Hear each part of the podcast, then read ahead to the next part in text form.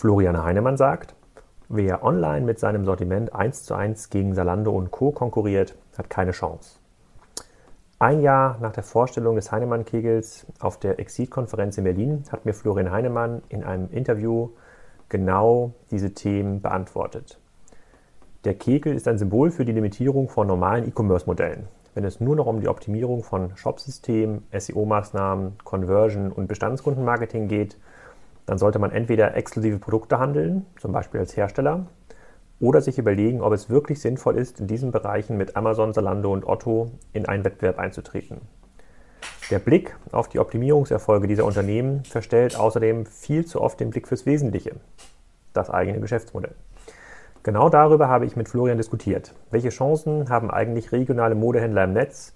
Was sollte der Besitzer eines Spielzeugladens tun? Ist der Kegel vielleicht falsch? Kommt man ganz ohne diese Optimierung aus? Florian Heinemann ist der Namenspatron weil ihm wie kaum einem zweiten in Deutschland diese Optimierungskompetenzen zugesprochen werden. Viel Spaß beim Interview.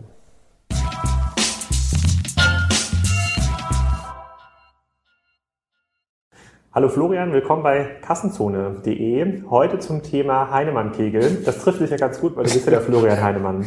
Aber stell dich mal ganz kurz vor und sag mal, was du machst.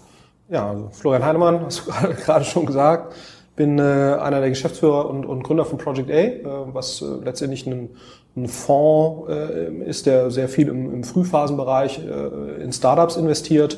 Ähm, insbesondere mit den Schwerpunkten E-Commerce, handelsnahe Modelle, transaktionale Modelle und äh, Infrastruktur, die diese Modelle nutzen und ähm, kümmere mich hier primär um den Bereich Performance Marketing, CRM, Business Intelligence. Also wir sind äh, funktional organisiert, auch ein bisschen anders als andere, als andere Investoren, äh, weil wir eben an der Stelle relativ viel operative Hilfestellung leisten, ein größeres operatives Team hier haben, was dann die Portfoliounternehmen unterstützt.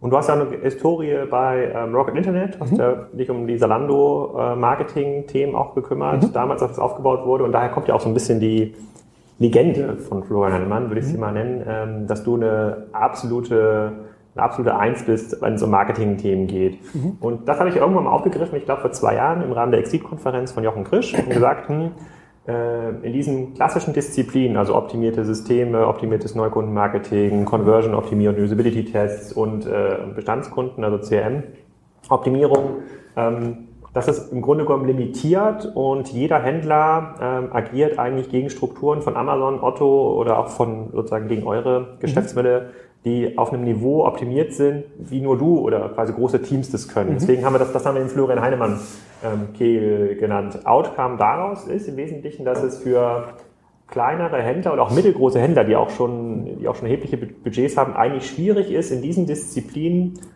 sich Wettbewerbsvorteile zu, äh, zu schaffen oder auch Positionierung zu schaffen, mit denen sie Geld verdienen. Am Ende des Tages ist es ein reines, ähm, ein reines Mittel zum Zweck. Geschäft. Siehst du das ähnlich oder sagst du, nee, das stimmt gar nicht, es gibt auch noch genug Innovationspotenzial im Bereich, äh, im Bereich Conversion-Optimierung, etwas, was ihr jetzt vielleicht in euren Geschäftsmodellen gar nicht seht, was ein anderer machen könnte? Mhm. Also ich, ich glaube, in dem Moment, wenn man jetzt wirklich mit seinen Sortimenten eins zu eins gegen den Amazon läuft oder von mir ist auch gegen Zalando läuft, wird es in der Tat wahrscheinlich immer schwieriger. Ja. Du ja. kannst sehr deutlich sprechen. Äh, ist vorbei. Fast, ist vorbei. Ja. Oder von mir aus auch ist es vorbei. Ich glaube, man muss, wenn, äh, wenn man hier agieren will, ich glaube, es kommt immer auf das Niveau an, auf dem man agieren will. Ich glaube, ein, zwei, drei Millionen Euro Umsatz zu kreieren über verschiedene Kanäle, also ich über eBay verkaufen, über eine eigene Website verkaufen, vielleicht auch in ein, zwei Länder verkaufen, wo die, die, wo die Keyword äh, Competitiveness noch nicht ganz so hoch ist. Das wird immer gehen. Aber ich glaube, ab einer gewissen Schwelle muss man wahrscheinlich andere Wege gehen. Also sprich, äh, inventory-seitig sich eine Nische suchen, die entweder aus welchem Grund auch immer noch nicht so gut abgedeckt ist durch die großen Player.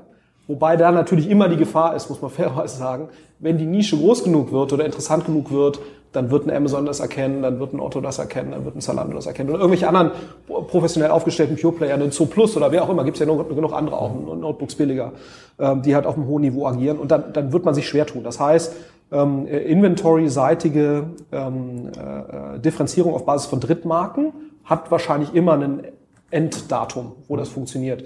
Das heißt, wenn, wird man wahrscheinlich auch in, stärker in Eigenmarken gehen müssen, äh, in, in eigene Produkte zu kreieren, die letztendlich äh, irgendwas noch als Komponente dabei haben, was halt man über ein reines Drittmarkensortiment nicht abdecken kann. Oder man liefert im Prinzip in einer ganz spezifischen Nische besondere Services drumherum, die man halt als, äh, als Fachmann in einem ganz bestimmten Bereich äh, viel besser erbringen kann wahrscheinlich, als das ein Amazon Customer Service erbringen kann oder irgendeine automatisierte, weil letztendlich muss man natürlich sagen, die ganzen Großen sind alle darauf angewiesen, in irgendeiner Form automatisiert, algorithmisch, maschinell Probleme zu lösen. Ne? Ähm, und, und äh, das hat gewisse Grenzen.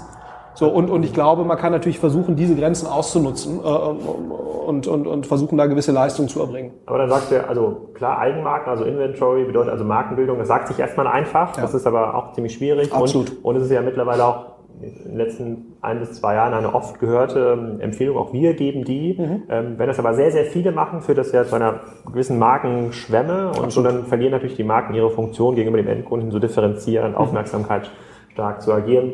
Ähm, vielleicht nochmal ganz kurz zurück zum, ähm, zum Kegel. Mhm. Sie, ist, das ein, ist das ein Kreativwettbewerb oder ist das ein reiner Skalenwettbewerb? Also ist es, ist im Grunde genommen, kann man im Bereich SEO, Affiliate, quasi bei der Neukundenakquisition mhm. oder, im, oder im Bereich Bestandskundenmarketing, also einfach gute Retention-Formeln, äh, super Timing bei der mhm. Aussendung der E-Mail, ähm, vielleicht mhm. angepasste E-Mails, je nachdem, wo sie gelesen werden. Kann man da eigentlich noch sozusagen über eine gewisse Intelligenz was tun, so wie es damals ja auch mhm. Baslando gemacht mhm. hat, eigentlich über Performance TV, was ja quasi ein neues Element war. Mhm. Oder ist es mittlerweile ein Skalenwettbewerb, bei dem der Größte gewinnt, was ja auch wieder Vorteile für Otto, ähm, Salando und Amazon äh, geben würde? Mhm. Also ich glaube, es ist schon ein Kreativwettbewerb in gewisser Weise. Also man hat, ich vergleiche das immer so ein bisschen, wenn man sich anguckt, wahrscheinlich, wo geht's hin? Ne? Mhm. Wo geht diese Welt hin? Ich glaube, dann ist die Analogie der Finanzmärkte relativ zutreffend, ne? weil immer mehr Traffic-Einkauf wird ja automatisiert per Auktion abgewickelt, äh, AdWords schon komplett.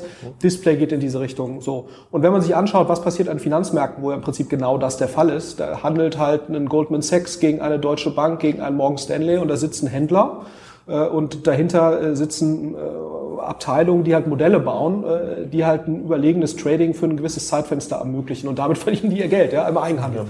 So und ähm, und letztendlich wird es hier wahrscheinlich genauso sein. Das heißt, man es ist ein konstanter Kreativwettbewerb, wo es darum geht, immer wieder Ansätze zu finden, creative-seitig, also irgendwelche Werbemittel besser zu machen, irgendwelche Botschaften oder eben irgendwelche Traffic-Einkaufsnischen, die halt für einen gewissen Zeitraum äh, eine Überrendite erwirtschaften. So mhm. äh, und und, äh, und aber jeder, der mal mit jemandem gesprochen hat aus einer Investmentbank, weiß, dass das äh, hat halt ein gewisses Enddatum und dann ist eben das nächste Modell, äh, was die Rendite treibt. Und ich, ich vermute mal, dass es hier auch so sein wird. Und da kann man schon kreativ sein, aber letztendlich ist es natürlich schon so, wie im Investmentbanking auch, äh, also im Eigenhandel, äh, da gibt es halt, was ich, fünf bis zehn Banken, die die Möglichkeit haben, auf der Skala mitzuspielen, weil es natürlich schon auch ein Systemwettbewerb ist und ein Hardware- und ein Infrastrukturwettbewerb. Sieht man und, ja auch gerade in der äh, Berichterstattung zu diesem so, so zum Hyper, Hypertrading sozusagen. Genau. Und, und, und wenn man da halt nicht mitspielen kann, weil man einfach zu wenig Ressourcen hat, also ich glaube, man muss da eine gewisse Schwelle an Ressourcen überschreiten,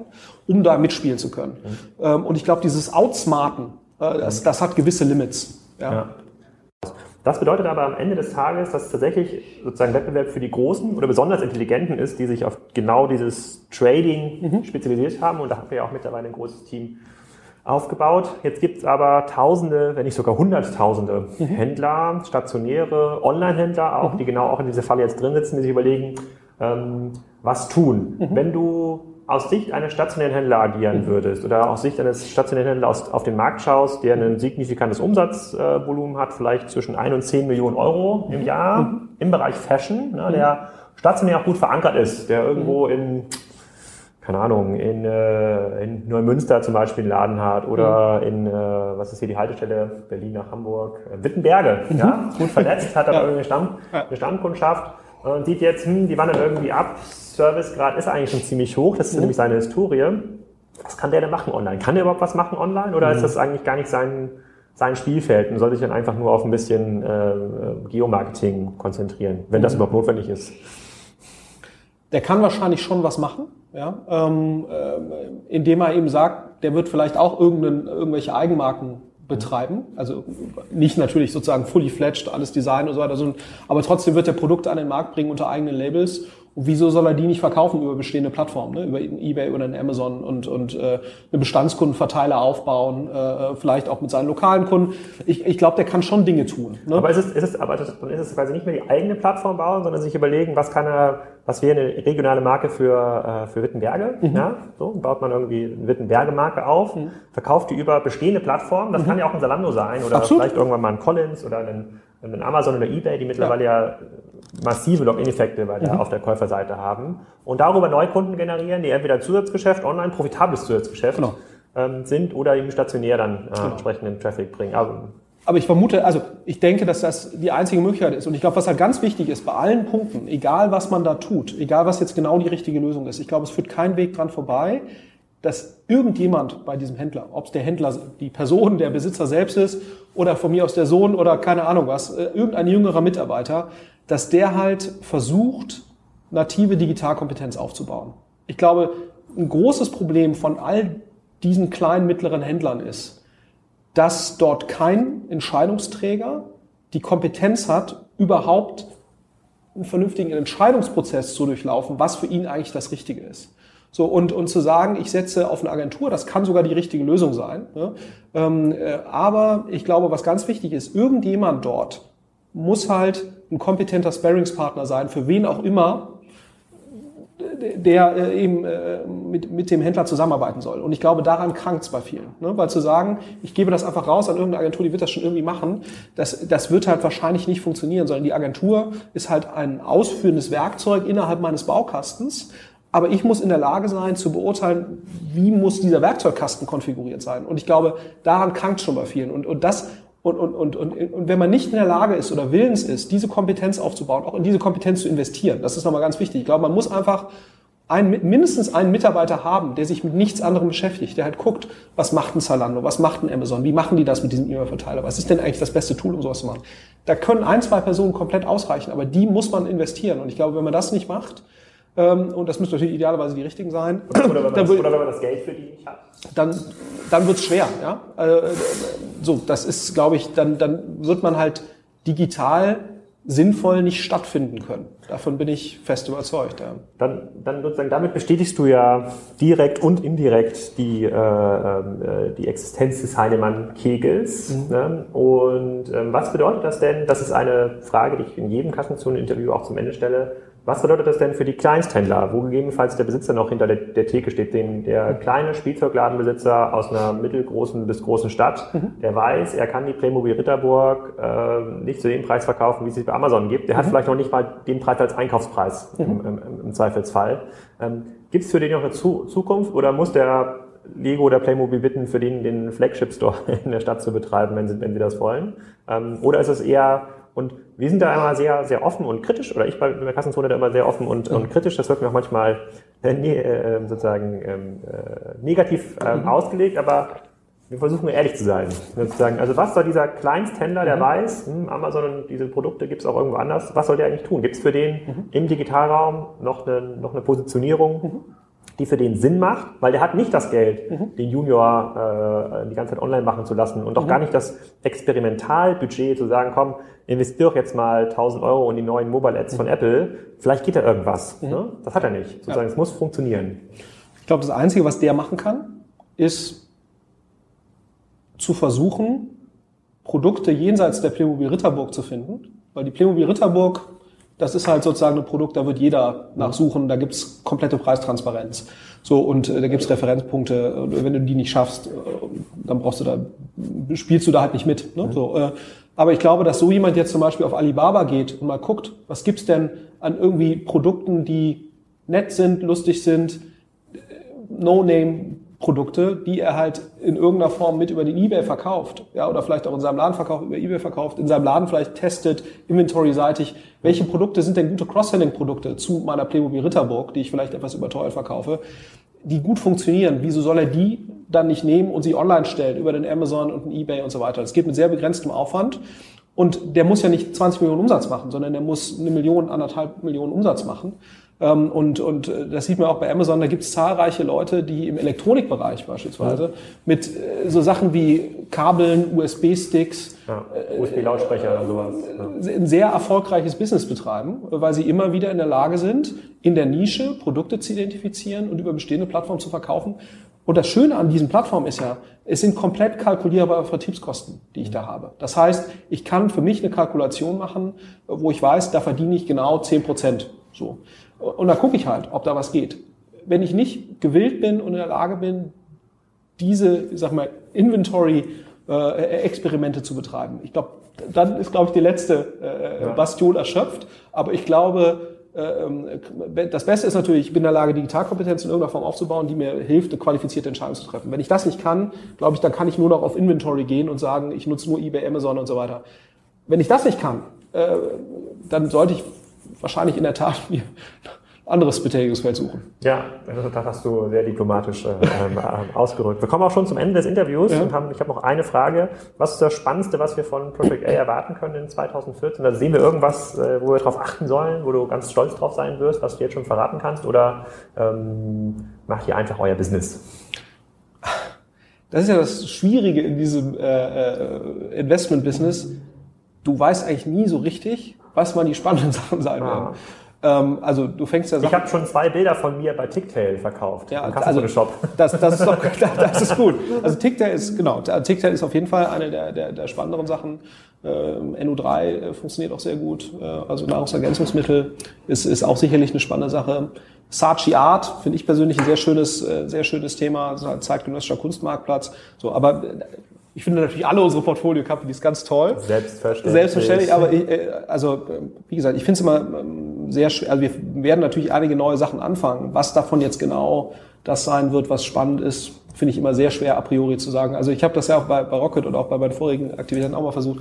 Und es ist mir eigentlich nie gelungen, dass das, was ich vorher gut fand, dass ah. das dann auch das war, was wirklich später richtig Ich meine, das ist auch gut für euch, dann bleibt es ja spannend. Ihr habt keinen Absolut. Plan, den ihr irgendwie folgen müsst, außer einer gewissen äh, Renditerechnung, aber äh, es kann alles passieren. Morgen, genau. nächste Woche, nächsten Monat. Ich glaube, der, der Kernpunkt ist einfach, äh, ja, äh, alle Dinge konsequent zu betreiben und dann äh, zu erkennen, wenn irgendwas halt wirkliches Potenzial hat und dann eben äh, entsprechend konsequent dazu agieren. Aber wie gesagt, das, da muss man äh, gewisse geistige Flexibilität mitbringen. Ja, das ist, ja. das ist so. Das ist auch ganz spannend. Vielen Dank, vielen Dank. Du hast den Heinemann-Käfig noch ein bisschen zementiert. Ich bin mir ganz sicher, dass wir das 2014 noch als Gattungsbegriff äh, äh, im Markt verankern können. Weiß nicht, ob ich mich darüber freuen soll. Auf jeden Fall, das ist ein ja. Lob, ist ein, rein, ja, ist ein reines das, Lob. Das, ist gut. Und äh, dann äh, beobachten wir eure Portfolios äh, aufmerksam weiter. Ich bin gespannt, was euch noch passiert in diesem Jahr. Ich auch. Ich auch. Ja.